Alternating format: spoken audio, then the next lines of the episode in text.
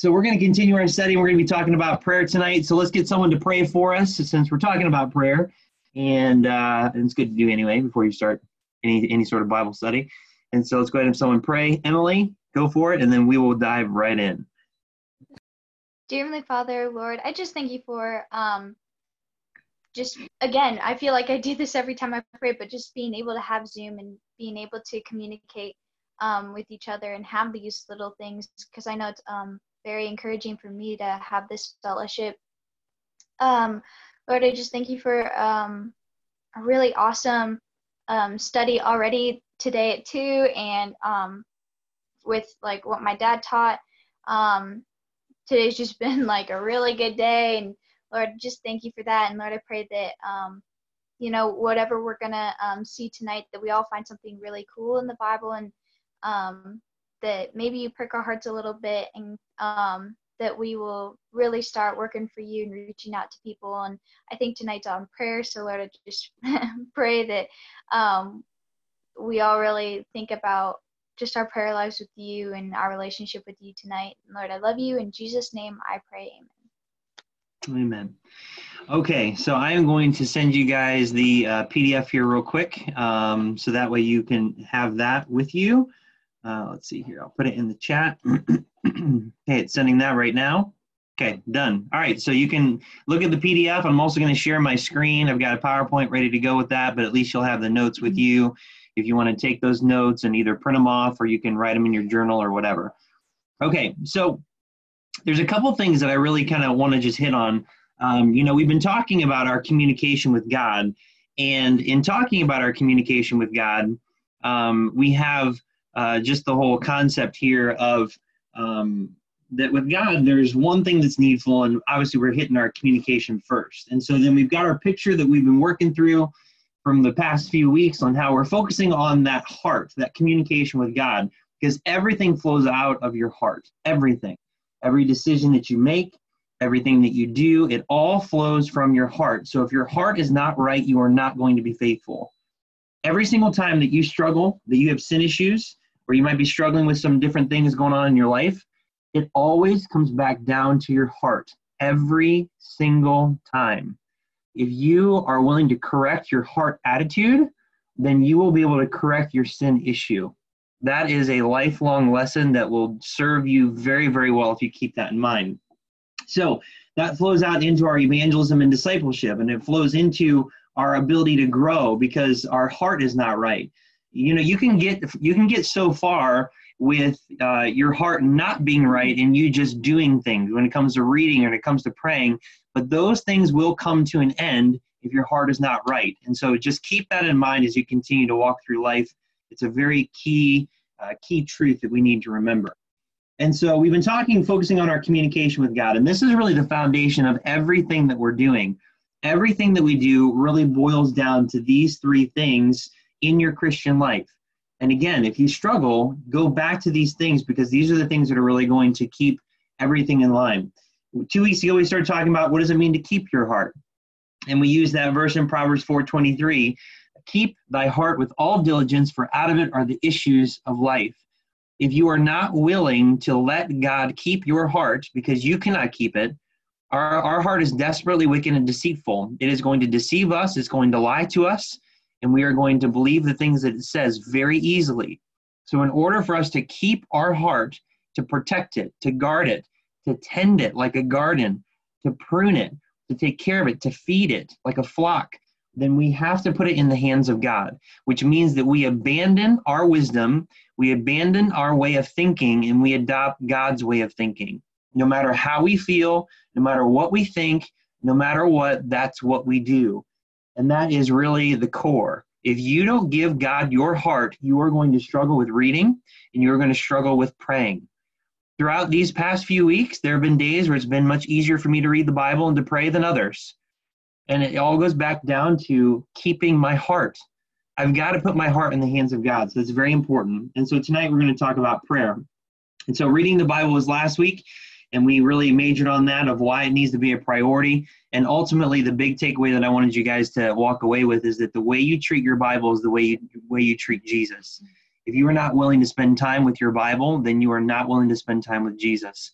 Uh, God thinks so much of His Word that even what Pastor Jay just mentioned in the live stream, um, when it came to the rich man and Lazarus, when the rich man and Lazarus uh, were, were on the other side after death, you know, they were in a situation where, you know, the rich man was in hell and he said, Send Lazarus back to my family so that way they could believe. And he said, No, it's not going to work. Even if a man rises from the dead and goes and speaks to your family, it's not going to work. He said they have Moses and the prophets. They have the word of God. If they're not willing to hear and believe the words, the written words of God, then they are not going to believe though someone rose from the dead. And that is absolutely true. And that's how much God thinks of his words. And so God's words should be very important to you. If God's words are not important to you, then your heart is not in the right place. And we need to make sure that we uh, end up keeping all those things in mind. Okay, so we hit that. And then um, And then after that, so we're going to be focusing on prayer tonight. And so this is going to be our focus when it comes to praying. And so when it comes to prayer, um, the, the first point that I really want to talk about, and it kind of goes in line with what we ended up talking about last week with reading the Bible, is the simple reasons why prayer must be a priority in your life. A simple reason why prayer must be a priority in your life. And this list, these four things that I want to work through, we're going to go through them pretty quick because I want to get to some other things. But these are just four very simple reasons why prayer has got to be a priority in your life. The first thing is is just the simple fact that God desires to hear our prayers. Prayer is important because God desires to hear it. And this is important for you to consider. Um, if prayer was not important, it would not matter to God, but He desires to hear your prayer, which is just an amazing thought to think about anyway. And there's two verses that really stand out to me to emphasize this point. The first one is 1 Peter 5 7, where it says, Casting all your care upon him, for he careth for you. So God desires for you to cast your care upon him. And so that is definitely an emphasis upon prayer, because that's how we cast our care on God. And so, if there's things that are worrying you and that are troubling you, they trouble God too, because He doesn't want you to be in a situation where you are upset when he is not at peace, when you're not at peace in your heart, he is not at peace. And it's the same thing in my household. You know, there are times where my kids are worried and full of anxiety. And I want them to be able to be calm and to be peaceful in their heart. And so I want to do whatever I can to try to get to the bottom of what's going on in their heart. And the same thing with my wife. And the same thing if I'm worried and if I'm troubled, that bothers my wife too. And that's the way it should be. And so it's the same thing with God. He cares very deeply about you and he wants you to cast your care upon him because he cares about you. And so that really shows you that God desires to hear your prayer. And the next verse that I love is Psalm 116, verse 1 and 2. I love the Lord because he hath heard my voice and my supplications. Because he hath inclined his ear unto me, therefore will I call upon him as long as I live. God inclines his ear unto you. Now, God is someone who is very high and he is very holy, and it's very hard for us to comprehend him because we are not like him. He is eternal, he is infinite, he is all knowing, he has all the wisdom in the world, he is all powerful. And yet, even though he is that way, he exercises a great amount of humility to bend down his ear, to incline his ear unto you to hear your prayer. It's very important to him. And this is why David said in verse 1 I love the Lord. I love him because he hears me. He wants to hear me. And when I talk to him, he actually hears me. And I listen to him. And you can see this relationship here. And so I love this because God is someone who wants to hear you. He wants to incline his ear unto you. But so many times we often we don't talk to him. So he's sitting there and he's waiting for you to talk to him and he's bending his ear down. He's wanting to hear from you. And yet we just completely neglected and we just mm-hmm. pretend like he doesn't even exist and that he's not even there and that he doesn't care. That is such a lie. It is such a lie. God cares very deeply about you, about your life, and he wants to hear your prayer. So that means it's very, very important. It's very important. So, the second reason why prayer must be a priority is because we have the ability to pray. God gave us the ability to talk to him, and that is amazing. Knowing God and all of his holiness and his character and his infinite wisdom and his power, we have the ability to pray. God's given us this ability to pray unto him. A couple verses on this one is Psalm 3 4. I cried unto the Lord with my voice, and he heard me out of his holy hill, Selah. We have that ability to cry unto God. Similarly, in Psalm 5 2, hearken unto the voice of my cry, my King and my God, for unto thee will I pray. So again, David has that ability to talk to God and even cry unto God, knowing that he is going to hear him. We have that ability. And then Psalm 62, 65, verse 2 O thou that hearest prayer, unto thee shall all flesh come. God is defined, one of his characteristics, according to this verse, is that he hears you when you pray. So maybe there are times where you feel like God doesn't hear you when you pray. That is not because of God. It's because of you and the feelings that you have and the emotions that you have in that moment. He always hears you. He's always wanting to hear you, and you have the ability to communicate with him. And just that fact alone should make it very real that it should be a priority in our life. The next point, number three, another reason why prayer must be a priority is because our relationship with the Lord depends on prayer. It depends on prayer. And this is something that's very convicting to me Uh, because I think there are many days that I get very self deceived and I think that I can continue in my Christian walk without talking to Him. And I generally find myself in trouble because I'm thinking in my own ways rather than in His ways. And this can be clearly seen just by these couple verses.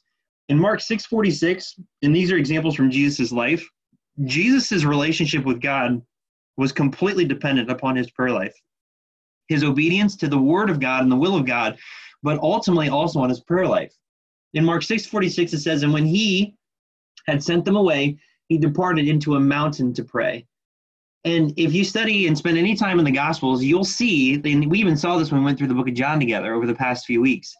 You'll see that there are certain times where Jesus purposefully got away into a mountain away from anybody else to pray and to spend some good quality time with God. And that is absolutely something that we need to keep in mind. It is so true. If Jesus needs to get away to pray and to spend some alone time with God, why do we think that we can do it without it? Why do we think that we somehow can survive in our Christian life without setting time apart to be with God in an intimate way? It's just not possible. Luke 6:12. And it came to pass in those days that he went out into a mountain to pray and continued all night in prayer to God. That he continued all night in prayer to God. Now, in this passage in Luke 6, verse 12, this is right before that he picks his disciples. So if you look at the timeline according to Luke, because again, Luke is a is an account of more of the timeline of Jesus' ministry, where he had been preaching and teaching. So you have his uh, baptism, and then you have him going out into the wilderness, and then you have him coming back out of the wilderness after the temptation, and he ends up beginning his ministry and starts to teach and has crowds of people. And with the crowds of people that he had following him, hearing the things that he said, he came to a point where he picked his 12 disciples out of the whole crowd of his followers. He picked 12 disciples that would be very close with him and would spend a day in and day out with him. And before he made that decision, it says very clearly that he went into a mountain, like we just saw, like he does, and he prayed, and he prayed all night to God. Now, can you imagine for a second praying all night to God? I mean, has everyone given that in a shot before? I mean, we've had all nighters where we've stayed up and done stupid things, right? And you guys have done that. You've had friends over. And sometimes, even then, it's very difficult for us to stay up right? Because you just get so exhausted.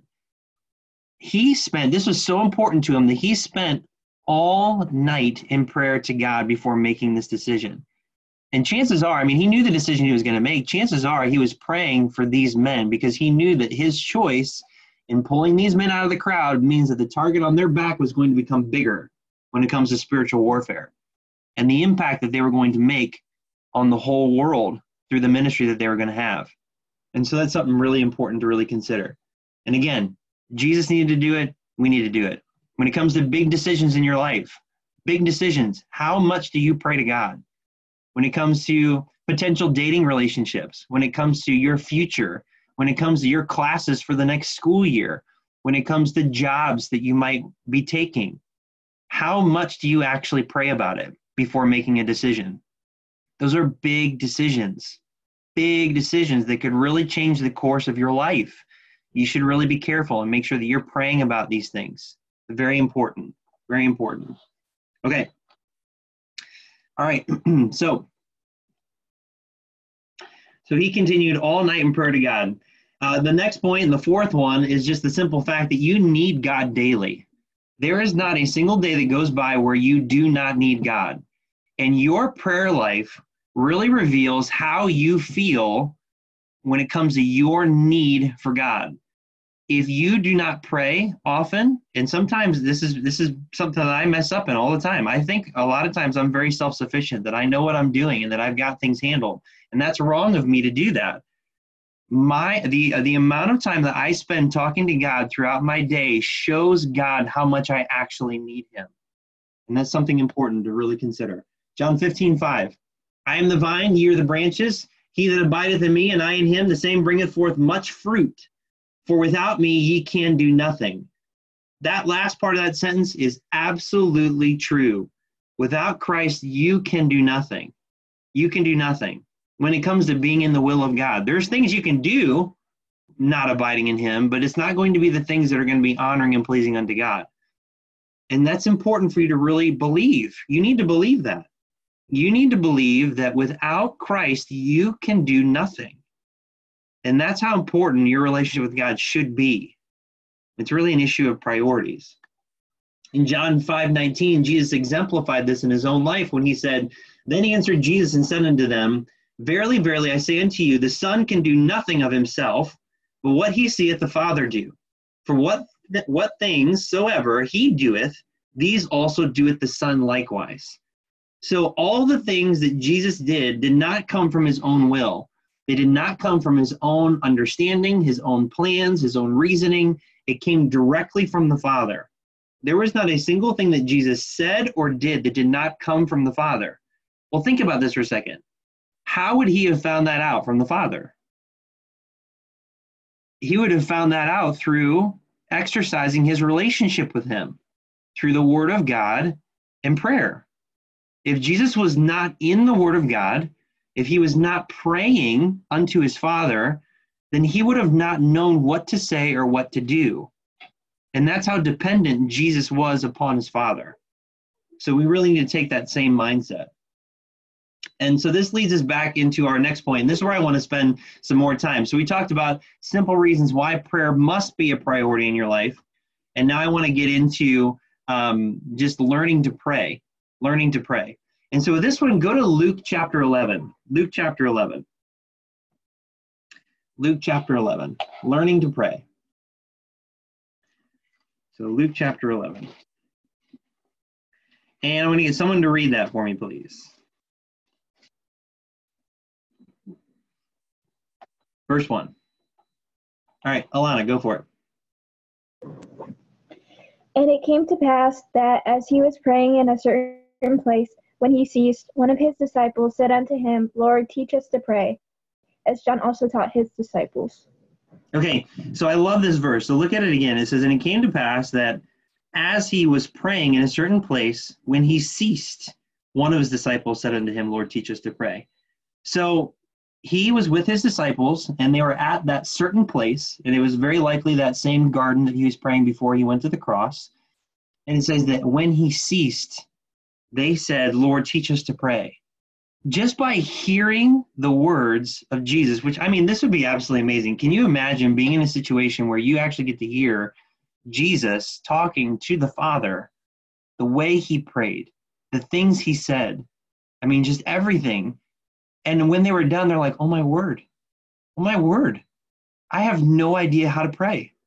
I've never heard anyone pray like that before. And keep in mind, these guys were religious men. They grew up in the Jewish community. And from even little boys, they would have gone to school and they would have learned the Torah. They would have learned the practices of the Jews. They would have been taught how to pray. And now that they're men and they're with Jesus, they hear Jesus praying and talking to the Father, And their reaction is, oh my word, I do not know how to pray. And so the only thing they can ask is, Lord, teach us to pray. Teach us to pray because we have no idea what it means to pray. And maybe you've been in a situation like that before.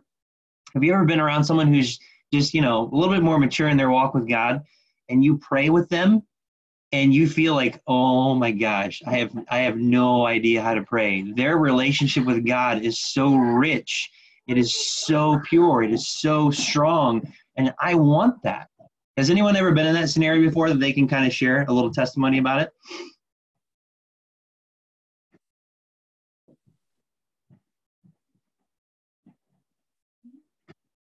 All right, Karen. I mean, Jack. I, I was just gonna. I was just gonna say no because you know, I'm complete. Uh, you know, I'm, I'm just. I, I don't even know what I'm saying right now. I'm just kidding. I'm just messing around. Okay. All right. So you just put your hand up for no reason. All right. Awesome. No, I, I, I actually, I do kind of have something, but like, yeah. Okay. So you gonna Oh, share it? okay, so like, so like when I started discipleship, my my discipler Ed, um, he's like, he he's an older guy. I'm not gonna Yeah. say he's. I mean, okay, so yeah, he's old.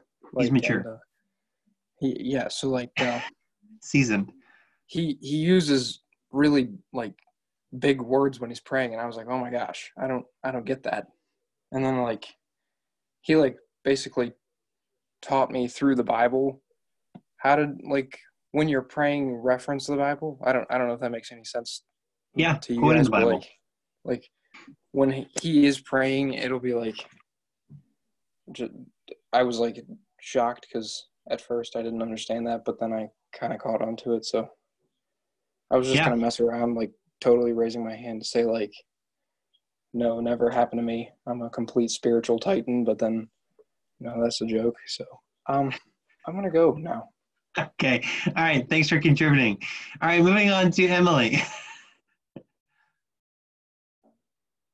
Um, okay. Do you mean like people, like specific people, or just like like? Do you want us to say their names or?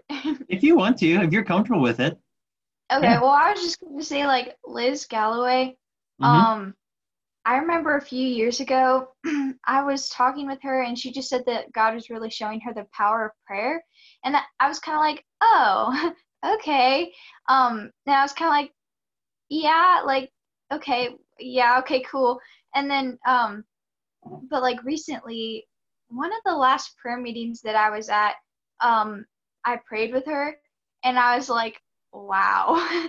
Okay now i know you mean. Like that kind of her saying that always was stuck in my head and i never forgot what she said. And then like i actually saw like whoa like her relationship with god is like so i don't even know how to describe it. It was like i was just sitting there and i was like now i'm like embarrassed to pray out loud like i don't really like praying in front of people but that's something that i've been trying to work on like it doesn't it shouldn't matter i should just be excited to talk to him anyway but yeah, Yeah. sorry Yeah. No, it's good. No, it's good. Awesome. Alana, what's yours?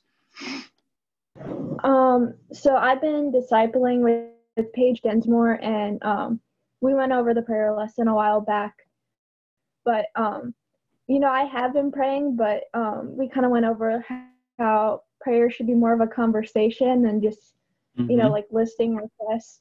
And you know, it's one of those things that I knew, but like I wasn't doing, and so I just like been really convicted about it. And so like we like she came up with a method and basically like she wrote in her journal like different like topics like school or work or family and then just specific things in each topic and then she would go and just pray through the whole list and so she had me do that and it's like helped me like be more specific in my prayers and like um just like talk to God as if he's there in the room with me and not just like Yeah. you know oh I pray for this I pray for this I pray for this amen but Right. yeah Right. Yeah. And it makes it much more real too, because I mean, you are, you're talking to him. I mean, imagine you talking to God and he's like, okay, okay, come on, just be yourself. Like, you know, and there's, there's even people that you might have a conversation with from day to day where it's like, yeah, they're not being real. They're not being genuine. And you can just tell. And how God desires to have genuine conversations with us about our life. And he wants us just to talk with him. Yeah, that's good. That's good. Jamie. Andy, Jamie, Jamie, Andy, Andy, Jamie. Yeah, it's me. Sorry. Uh, sorry, just a little disappointed. I know everyone's disappointed. um, Jamie thinks I'm not going to be serious, and so I'm totally here to prove her wrong. Um, but in all seriousness, it's not a competition, so. See that, honey? Honestly, I learned a lot about prayer from your dad, from Hmm. Rory, and um, I was thinking about when I got saved in February 3rd of 01, just you know, coming from a Catholic background, when we prayed, our prayers were through a diocese or through the priest for confession, Yeah. basically. There was never that time of prayer outside of what was um, rehearsed and repetition of every week. So there was no quiet time. Um, but hearing, you know, Pastor Rory have that personal, deep, intimate connection where you knew it was like you were the word you used was genuine. Um, where I try to surround myself with men like that, especially early on my walk, just to see how how close of a relationship and a walk that you can actually have. And, and it's really it's it's the depth, it's the intimacy that you can have when, when you are praying with God because you are talking to your father. Yeah. Just what you said, the disciples were so impressed in just like like you said when they were talking when Jesus was praying to God, how they were like, oh my gosh. Now I'm not putting your dad on a pedestal, but it's it's he's just got that something about his heart in it when he's praying. It's so surreal Yeah. and it's genuine because he's lived the life, he's matured in it. And I look back at that now and then looking at the time where I went through a charismatic church for a while, seeing how completely false and fake that is when you see that garbage. Megan, you're smiling. I know I know you know what I'm talking about. Um, how, how much garbage is it and how fake it is. But I, I always think back when I think about your dad, uh, or I think when I when I hear and think about prayer, I think about your dad always. And when he's taught me to pray at an early age, uh, an early time in my walk, just just how intimate it really is and how Yeah. sincere uh, when you can surround yourself by someone like that. I know Jack talked about big words. Yeah, your dad used some big words when I was younger too. hmm It's not all about that. I mean, some guys are better prayers than others, um, but it, it's just the intimacy and the closeness. Uh, you can really feed off of someone's heart. Yeah, for sure. That's good. That's good. And this is why, you know, in these scenarios, like we're thinking about certain people, um, but just how how much more if it was hearing Jesus's prayer. I mean, we're just talking about sinful people that we're like, wow, they must have a great relationship with God. How much more Jesus? Yeah. Like if there was anyone that knew how to walk with God, it was Jesus, right? I mean, unless I'm like way off on that one. I mean, there's no one that knew how to walk with God better than Jesus. And so they hear him pray and they're like, oh my word, I know nothing about prayer. And I'm telling you, that's a great place to be. Um, recognizing it as a weakness and really understanding in your own heart, you know what, I may not have really understood this the way that I thought that I did is a great place to be. And so to kind of kick this off a little bit, I have it on the on the PDF, but I want to um, just read this. These are excerpts from a book that I read on prayer with a guy that really, really understood the heart of prayer. And so I just want to read these quotes. So if you don't have it open, that's fine. Just listen. But listen carefully because these are some very good quotes from the book that I found in dealing with learning to pray. Uh, talking about Jesus, the first one talks about says his own praying, Jesus' own praying, awoke within them, the disciples, a desire to be able to pray. And when they wanted to pray, they found that they did not know how, just because they heard his prayer. All true prayer, the prayer that prevails, is personal, intimate, and original. Prayers are measured neither by time nor by number, but by intensity. And it's because you believe it with your heart. You're taking that time and you're praying throughout the day. So that's that time and number, but it's the intensity inside your heart, the conversation you have between you and God. There's no way to learn to pray but by praying. No reason philosophy of prayer ever taught a soul to pray. The subject is beset with problems, but there are no problems of prayer to the man who prays. The best way to learn how to pray is by praying. I'm sharing some information, and that's all it is is information. When we walk away from this, it's your choice whether or not you're going to put it into practice or not. If you really want to increase your prayer life, then you have to put these things into practice. It's not just something that you can understand intellectually and then you have a good concept of prayer. No, prayer is learned by experience. We discover by using, we learn by practice. Though a man should have all knowledge about prayer, and though he understand all mysteries about prayer, unless he prays, he will never learn to pray. Prayer touches infinite extremes. It is so simple that a little child can pray, and it is so profound that none but a child heart can pray. Such a life of prayer costs. It takes time. Hurried prayers and muttered litanies can never produce souls mighty in prayer. To become skilled in art and mechanism, learners give hours regularly every day to that every day that they may become proficient. Our Lord rose before daybreak that he might pray, and not infrequently he spent all night in prayer. All praying saints have spent hours every day in prayer. One is if is afraid to quote examples, and these days there is no time to pray. But without time and a lot of it, we shall never learn to pray. It ought to be possible to give God one hour out of 24 all to himself. Anyway, let us make a start in the discipline of training in prayer by setting apart a fixed time every day for the exercise of prayer. We must seriously set our hearts to learn how to pray. The reason so many people do not pray is because of its cost. The cost is not so much in the sweat of agonizing supplication as in the daily fidelity to the life of prayer, its consistency. The acid test, it is the acid test of devotion. Nothing in the life of faith is so difficult to maintain. The great souls who became mighty in prayer and rejoiced to spend three and four hours a day alone with God were once beginners. So, you know, just reading through that, those are just some amazing things to think about. Um, I personally, when I read through these quotes and, and when I read through this book and I spent some time really contemplating this, I feel the pressure in my life on a daily basis of, well, I don't have time. I mean, I, I don't have time. My, my schedule's busy. I have so many things to do. Well, okay. I mean, here's the reality behind it. Um, you have time to do whatever you want to do. It's all about priorities. If you really want to make time to be a part of something or to do something, then you will make time to do it because it's a priority. It's something that you value. And and I know that like right now your your worlds are turned upside down and when it comes to learning how to do your schoolwork and managing all that kind of stuff, but I bet, you know, I bet even though you might have a crazy busy day, that you still find time in the midst of your crazy busy day to do something that you really, really want to do. Because that's what we do. You know, I learned this the most whenever I went off to college and I was doing my classes online.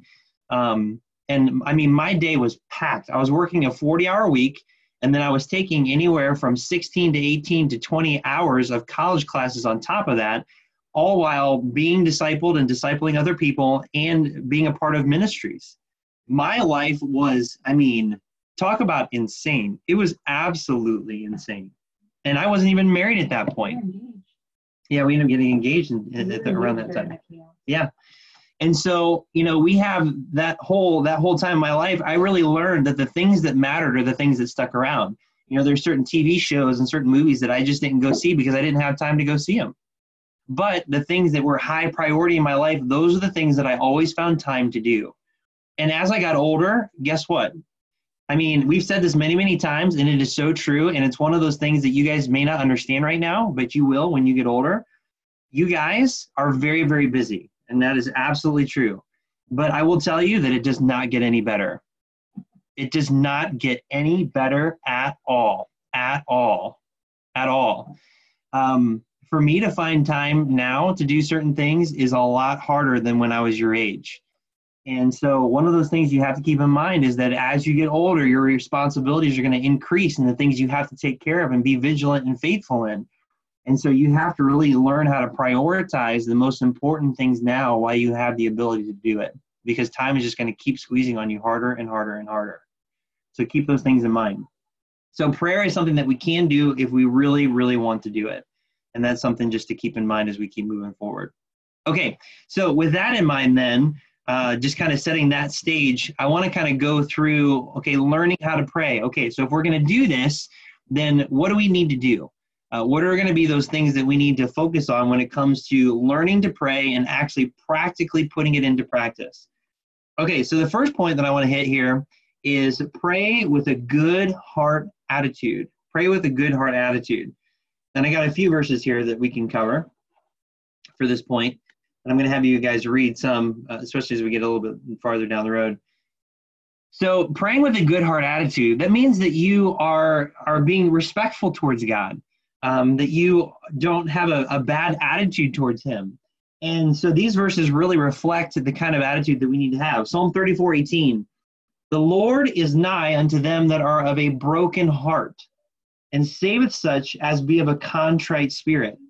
God is always in the business of saving people. He's always in the business of wanting to be near to people. But people are not always in the business of being near to him. And so God cannot save someone. God cannot be nigh unto a person that is not broken, that is not humble, that is not needy, that recognizes how much they need the Lord. This verse says that God is nigh, he is close, intimately close unto them that are of a broken heart. And he saves such as be of a contrite spirit. And the reason why is because they're willing to forsake who they are in order to adopt the ways of God because there's no other option. They're broken. They know their way is going to fail. And so they're willing to submit to that truth.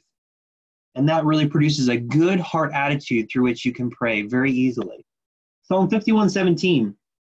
The sacrifices of God are a broken spirit, a broken and contrite heart, O God, thou wilt not despise. Now, keep in mind this context. Psalm 51, what's the context? Anybody know? What's the context of Psalm 51? Somebody unmute and just say it. Anybody?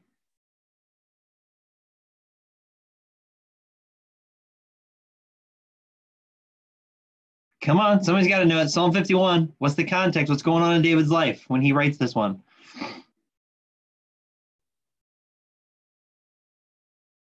Is that when he went to Bathsheba and all that stuff? Yes, all the nonsense with Bathsheba. Yes. So he finds out, Nathan confronts him. So Nathan's the prophet, and he confronts him about his sin. And he says, Thou art the man. David, you are the guy who made this mistake. And so Psalm 51 is the recording of David's heart and his prayer unto God during that time where he was utterly broken about his sin. Now, the reality is is that when you study the sin of David and you study uh, what he needed to do to get right with God, there was actually nothing David could do. According to Levitical law, David deserved to die. He deserved to be drug out of the city and stoned with stones and killed for what he did with Bathsheba and how he murdered Uriah. He deserved to die. And yet, in this verse, Psalm 51 17, it says, The sacrifices of God, the sacrifices of God are a broken spirit, a broken and contrite heart, O God, thou wilt not despise. The reason why God accepted David and passed over his sin, even though he deserved to die according to the law, was because David's heart was broken. He was utterly humiliated and he was utterly humble, utterly broken before God. And he knew he deserved to die. He knew that he deserved to be wiped off the face of the earth. He knew it. He knew it he believed it, and yet he asked God to forgive him, not just because God is forgiving, but because he's like, God, I want to glorify you. And if you want to pass over this, then I ask that you pass over it. But if not, he knew that he was going to die. He knew it. And that was acceptable in the sight of God. And I, and I love that because you have like, well, according to Levitical law, then he should have been killed. Absolutely. And yet he wasn't. Why? Because of his hard attitude, his good hard attitude. He was broken before God. He knew that he needed the Lord. And so that really is a great reflection of that. Okay, and then the next verse I want to hit on this one is Psalm 102, verse 17. He, God, will regard the prayer of the destitute and not despise their prayer. He will regard the prayer of the destitute, the ones that are needy, the ones that need Him. He will regard their prayer and He won't despise it at all.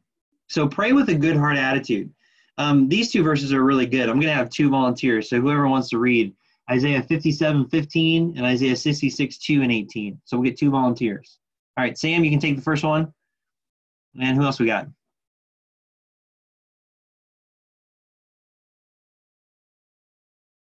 One more reader. All right, let me see who is first because there's a couple of you. I think I got to stop the share. All right, Alana. So Sam, you can take Isaiah 57, 15, and then Alana take Isaiah 66, 2 and verse 18. Go ahead, Sam, whenever you're ready. All right. For thus saith the high and lofty one that inhabiteth eternity, whose name is holy. I dwell in the high and holy place, with him also that is of a contrite and humble spirit, to revive the spirit of the humble and to revive the heart of the contrite ones. Okay, the reason why I love that passage is because he says, I dwell with those people. I dwell with them. So give me a good definition of dwell. Anybody? What is a de- what is a good definition of dwell? What does it mean to dwell with?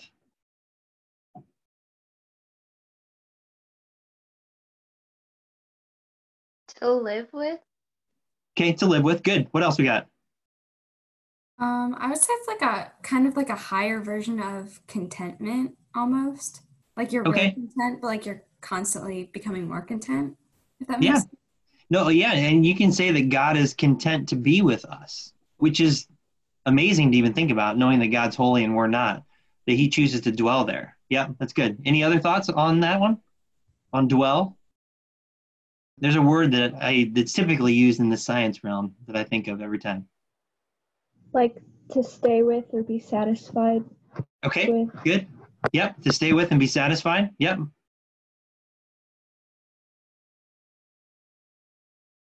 It's a big old science word. Not really big, but starts with an H.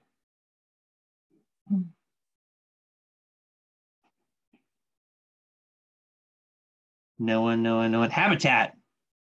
Habitat. I think about habitat. Habitat. It's a dwelling place. It's where it's where he lives. It's where he's sustained. It's where he wants to be. And you know, you take an animal that lives in one habitat and you put it in another, it's going to die. God, his habitation, where he chooses to dwell, is with those that have a broken heart. Man, I tell you what, that makes me want to be humble. Like I want God to be a part of my life. And so if my if I don't have a humble attitude and a broken and contrite heart, then God cannot dwell with me. His habitation cannot be with me. All right, along with that, Isaiah 66, 2 and 18, Alana. For all those things hath mine hand made, and all those things have been, saith the Lord. But to this man will I look, even to him that is poor and of a contrite spirit, and trembleth at my word. And then verse 18 For I know their works and their thoughts. It shall come that I will gather all nations and tongues, and they shall come and see my glory. Okay, so what I love about just these couple verses here, especially verse 2, is it says, To this man will I look. God is always looking for someone who has a contrite, humble, broken heart. He's always on the lookout for that person. And so, in the sea of all the nations and the crowds of people, he's trying to find someone that has a broken, contrite, humble heart, and he wants to dwell with that person. That's i mean that's huge. That is huge. I mean you can think of like you know you say you've got some sort of a celebrity or someone that people like really esteem and they look up to or whatever. And i know in times past we've used like lebron james just because he's a local celebrity and you know from akron just a kid from akron. Um, but you have this whole concept of imagine that you had a, a group of people like there was just a, a sea of people and as he's looking out that he looks out there and he sees you and says hey I know you. I want to be with you. Like, okay, weird. And how much more important is God? He's way more important, way more important than any celebrity or any sort of public figure. And when he looks out at the sea of people, he's looking for someone that has a humble, broken, contrite heart. And so, if we're willing to have that, then God desires to be with you. And so, that's where it really creates inside of us that good heart attitude to communicate with God. Okay, so learning how to pray, you got to have a good heart attitude. You got to have a good heart attitude to pray to God. The next thing is that you need to pray with honesty and openness toward the Lord. And this kind of goes with what you were talking about, Alana, talking about Paige. Um, just having an actual, real conversation with the Lord. Um, there's a lot of people that struggle with this. And, and I get that and I understand that. But when it comes to praying towards God, He desires to have a genuine, real relationship with you. He wants you to be able to talk freely. And there's a part where, you know, I can struggle with this because God is holy and I'm supposed to respect and reverence him. But at the same time, it, I can still have a good heart attitude towards God and still be honest with him. I can recognize who he is and, and understand that he is the King of kings and the Lord of lords and that he is much broader and way beyond my understanding, and I can still be honest and real with him and still be respectful in my heart. Probably the greatest example of this is Jesus in the garden, where he's going to be crucified, and he says basically to God, You know, let this cup pass from me. I don't want to do this. I don't want to go and I don't want to die. I don't want to be crucified. I don't want to be separated from you. I don't want to have sin touch me. I don't want to become sin. I don't. In his holiness, there's there's no way that Jesus wanted to do that. And yet he said, "Nevertheless, not my will, but thine be done." And the reason why he could say that is because he meant it with all of his heart. He did not want to do it. But in the end, whatever God wants, that's what he wants. So he wants you to pray with honesty and openness toward him. Um, Luke 18 is such a great passage, and I put all the verses up just because I think it's just a great example of this point. Luke 18, 11 through 14. The Pharisee stood and prayed thus with himself God, I thank thee that I am not as other men are, extortioners, unjust, adulterers, or even as this publican. I fast twice in the week, I give tithes of all that I possess. And the publican, standing afar off, would not lift up so much as his eyes unto heaven, but smote upon his breast, saying, God, be merciful to me, a sinner. I tell you, this man went down to his house justified rather than the other. For every one that exalteth himself shall be abased, and he that humbleth himself shall be exalted. What I love about this verse, what I love about this verse is the simple fact is that you had a Pharisee and a publican. Publicans were sinners. Everybody knew it. Everybody despised them. They did not like them at all. The Pharisees, they were highly esteemed. They were looked up to. They were followed as far as religious tradition is concerned. And in this example, it was the other guy, not the Pharisee. It was the other guy, the publican, the sinner, that was accepted before God. And it all came back down to his heart attitude. He was open, he was honest, he was vulnerable before God, and he just expressed out of his broken heart the truth of the matter and he was accepted of God. He was justified before God, not the other guy. His religious traditions meant nothing in his relationship with God. He didn't have one. He had religion with a God, but it wasn't the God, Jehovah God of Israel. It was the other guy who was the sinner, who was open and honest, that actually had a real relationship with him. Okay, so I wanted to make sure to hit that verse, and then I want to show you one more. And it's in Luke 7. So let's go to Luke 7. Luke chapter 7, verses 39 through 50.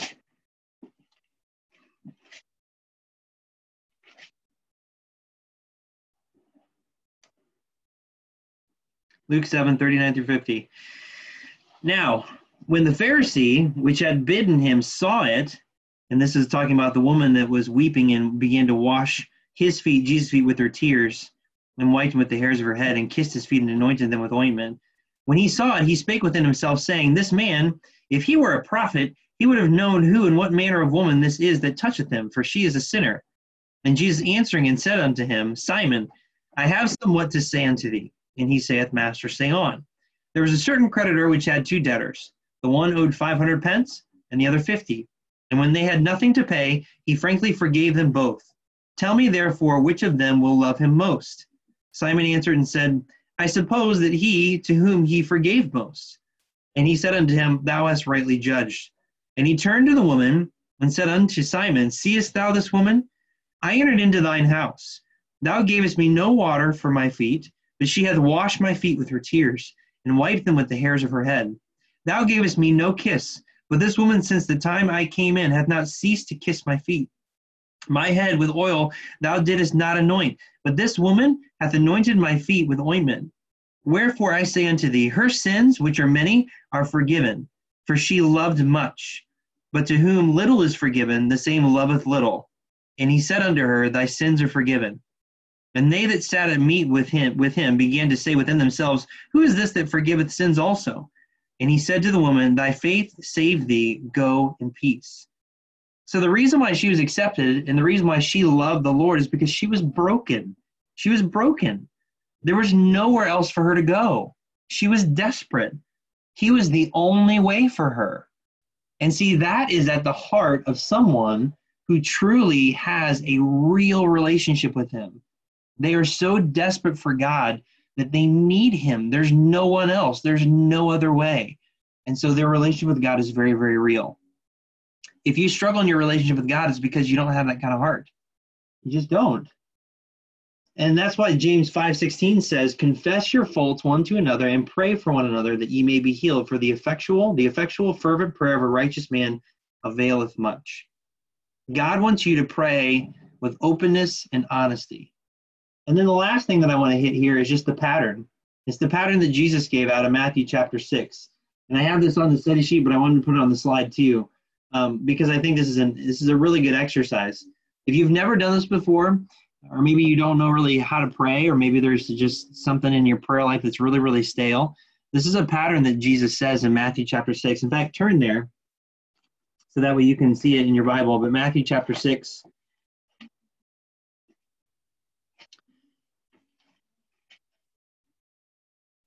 And verse 9 is where it starts.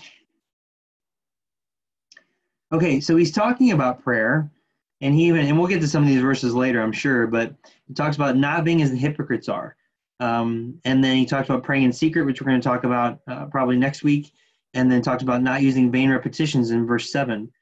And then verse 9, he says, After this manner, therefore, pray ye. Now, there's a lot of people that claim to be religious that will take this prayer and they will just quote the prayer. It doesn't mean anything. I mean, Andy can even give a testimony about that just based on his Catholic background. Catholics say this prayer all the time, but it doesn't mean anything. Jesus didn't say, pray this exact prayer every single time and God will hear you. That's not what he says. He says, after this manner, after this manner. So it is a pattern. So the what he's giving you is a pattern to follow. If you don't know how to pray or you don't know what to pray, then follow this pattern after this manner.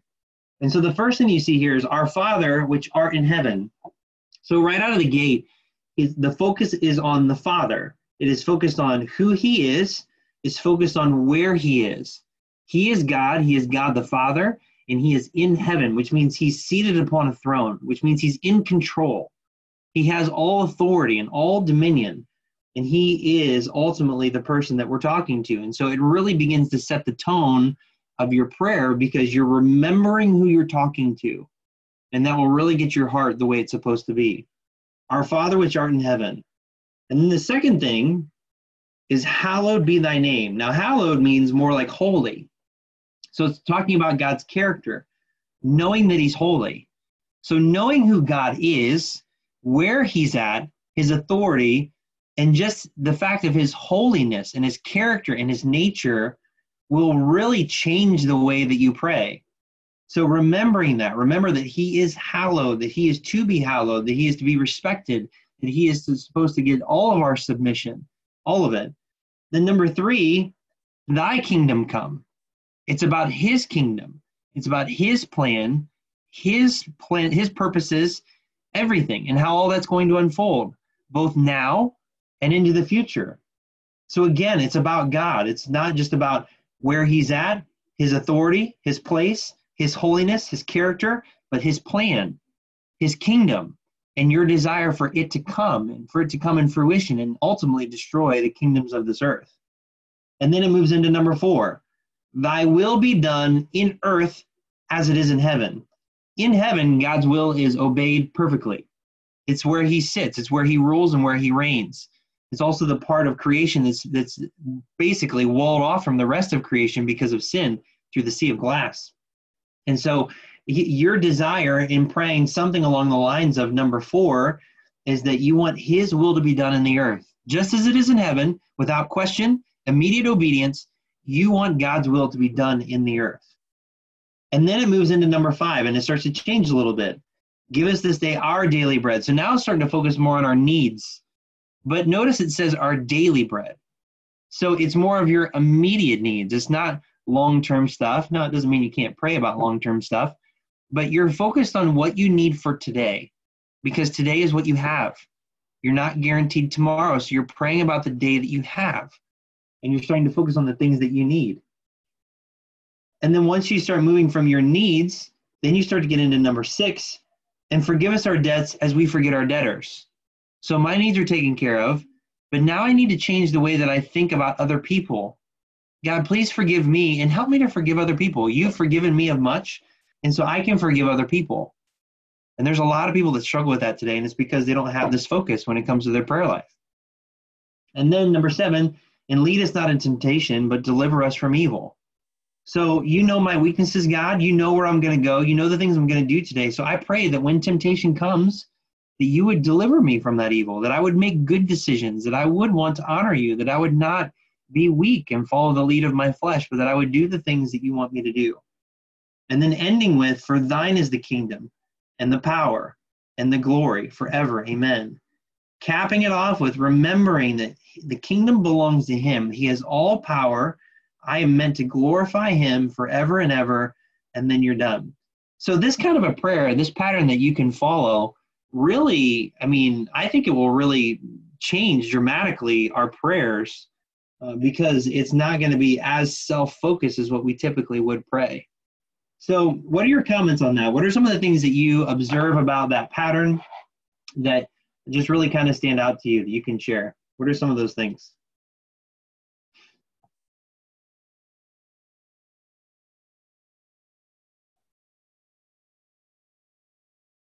Anybody want to share anything?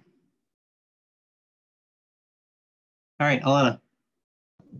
I liked what you said about like forgiving other people, and that just made me think of how, like, I know at least for me, I always pray for like my friends and family, but I don't pray as much for maybe just other people like that I come in contact with, you know, that I should be praying for. Like, we should be praying for everyone, whether they're our friends or not. Um, and we should just have that forgiving attitude towards them and just be praying for their salvation all the time. So, yeah, I really like that. Yeah, that's good. Any other thoughts? Things that stood out to you from that pattern?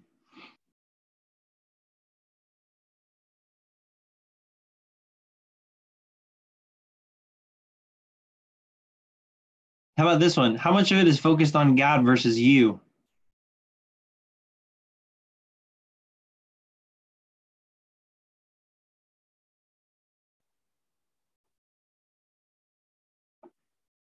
To break that down to a percentage?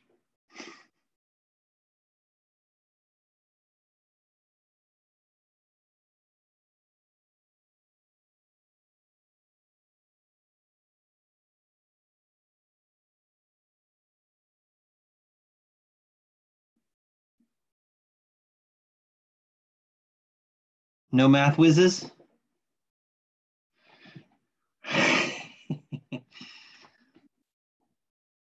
I think, Mikey, you know it. You just don't want to say it.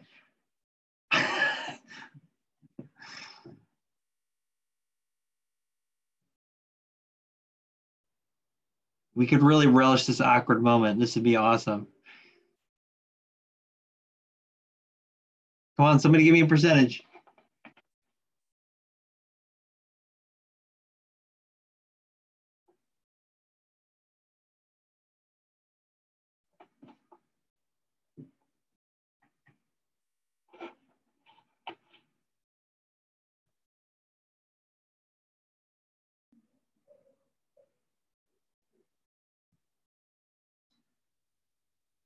Come on.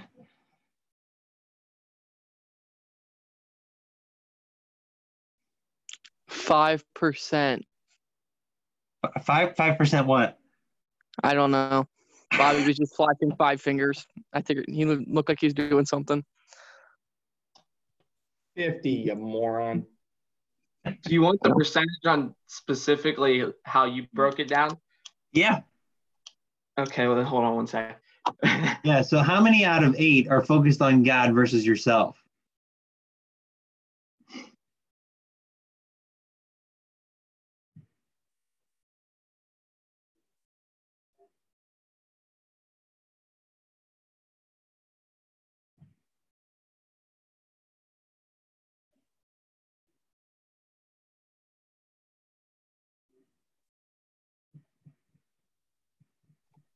It's like 60% God, 30% us, and like 10% others. Yeah. Yeah. Once you start looking at it from that perspective, it's completely different. I would say that for the most part, the majority of our prayers is probably like mm, 80% me, 20% God. yeah, on a good day, right? Because we're still consumed with ourself and our circumstances. But there you have, okay, the majority of your prayer, more than half your prayer is focused on God, who He is, what He wants, His will in every circumstance, His kingdom, His power, His authority. Now, I think that would dramatically change the way that you would pray. I mean, dramatically. I think there are things that you would probably not pray as much about, or you would pray very differently about. Um, so that's just an interesting concept to think about, and I think we don't we don't think about those things enough. So I just really wanted to put that out there. So enjoy that awkward moment. It was awesome. I know some of you guys could have actually said something, but you just didn't, and shame on you. Okay, all right. So that's that one. All right. So Matthew six. So that's the pattern, and so coming off of that, then then this kind of gets us into our discussion and our challenge. So, based on all those things we just talked about, um, the priority of prayer in our in our life, why it should be a priority, and then learning how to pray um, with talking about the disciples. Um, what are just some of the things that just really stood out to you personally that you know that you need to think differently about, or maybe something you didn't quite think about before um, and it kind of gave you a different perspective for um, for tonight and as far as really going forward with your prayer life. So who wants to share?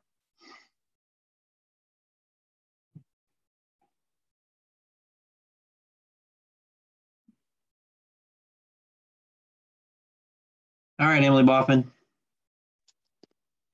Um, feel like something with me and my prayers is like I think it was Alana who mentioned like um she prays for her family and stuff like and like her friends, but like praying for kind of like her enemies like um salvation.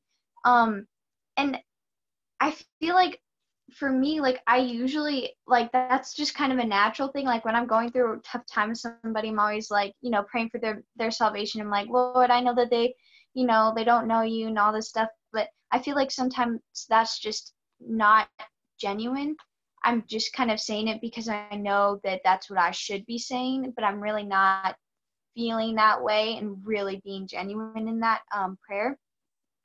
And like it's saying, and forgive us our debts as we forget forgive our um, debtors. That's like we're asking for His forgiveness of us first before we're asking for their forgiveness.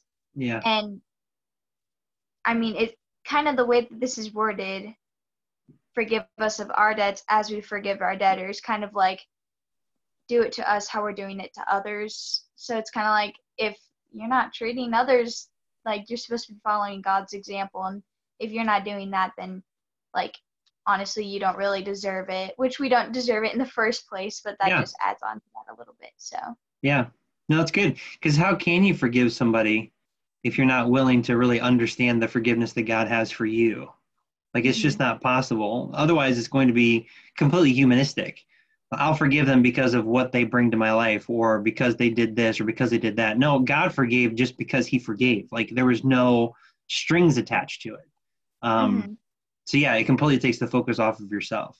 Yeah, that's good. All right, what else?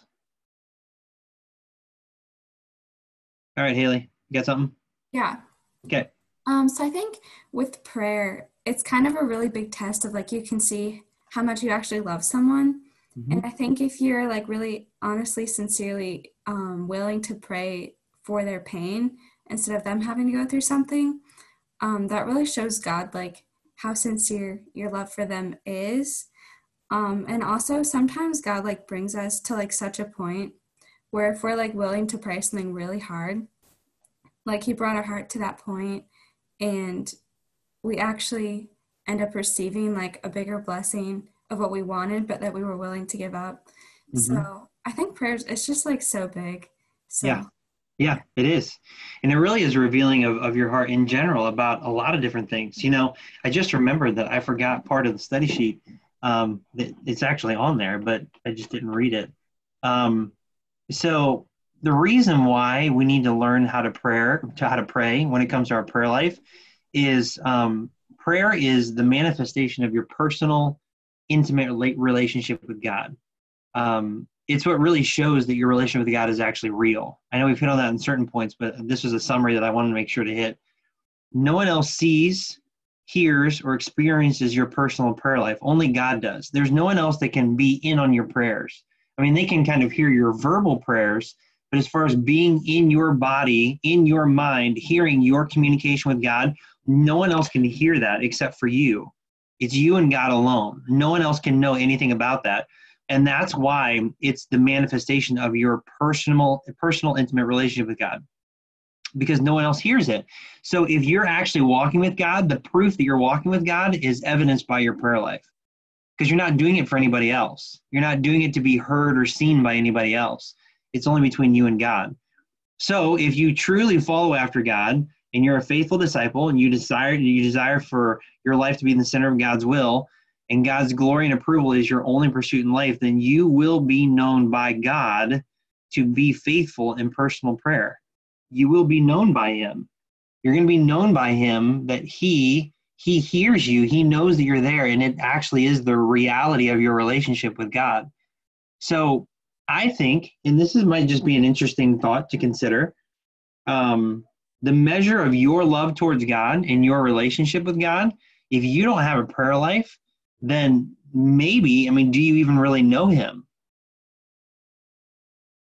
and that's a tough question to ask, but it's something to really consider because if your prayer life is non existent, do you actually know him? Are you in a relationship with him? Because if you never pray and you never talk to him, then you don't effectively have one. And if you are saved, then you're just not in fellowship with him because you can't be in fellowship with someone that you're not talking to. It's not possible. Like if I didn't believe in my heart, and this sounds stupid, but if I didn't believe in my heart that I was married to my wife, I mean, my life would be completely different. Like I wouldn't come home some nights, I'd be somewhere else. I would not really care about her. Like I, I mean, there would be no evidence that I actually have a relationship with her because I'm not talking to her. Her existence doesn't mean anything to me if I don't pretend as I'm sitting there like, oh yeah, I'm just gonna pretend like I'm not married to her. And this is why a lot of people end up in divorce because they actually don't have a relationship. There are so many Christians that say that they're married to God, but they never talk to Him. They say they have a relationship with God, but they never hear from Him. So, do they even have one? And that's something that only you and God can answer because no one else can hear it or experience it except for you and Him. So, that's something really good to consider and to think about. Okay, any other thoughts?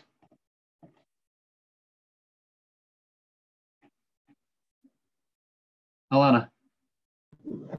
What you said about like just thinking about that we even have the ability to pray. Like I thought about that and I can't even imagine like my life without prayer because I've been praying my whole life. Like even when I was lost, I would still find myself praying to God. Like it just shows how much we can really take it for granted.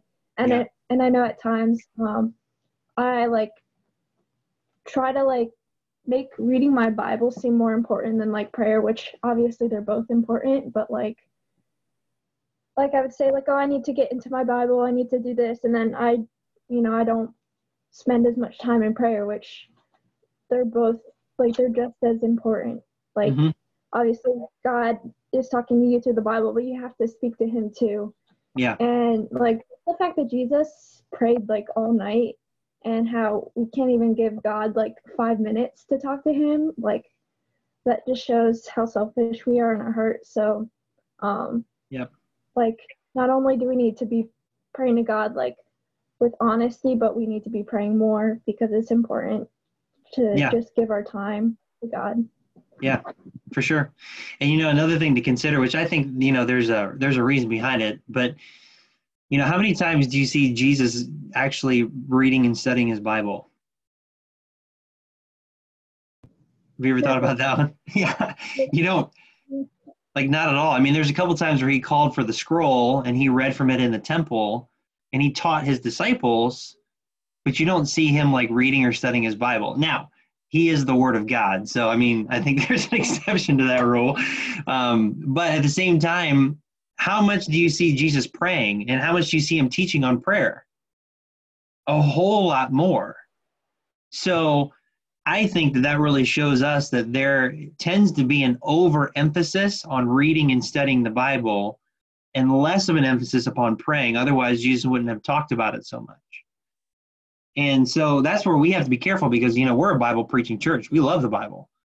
You know, we we study it, we read it. We're we're full of. I mean, we're doctrine, and we love doctrine. We love what the Bible says, and we'll memorize it. We'll even count the number of of words that are used in the Bible and and in each book. And and when we write it out, we'll we'll stop at each punctuation mark, and we'll go down to another line. We'll keep doing it, and I mean, we do all that stuff. Well, be careful um, because you can be doing that so much and you can convince yourself that you're godly and righteous when your prayer life stinks and so you you only have a one way communication with god you're constantly studying him but you're never talking to him and so that's a problem that's a problem and so we have to be careful about that in our church okay any other thoughts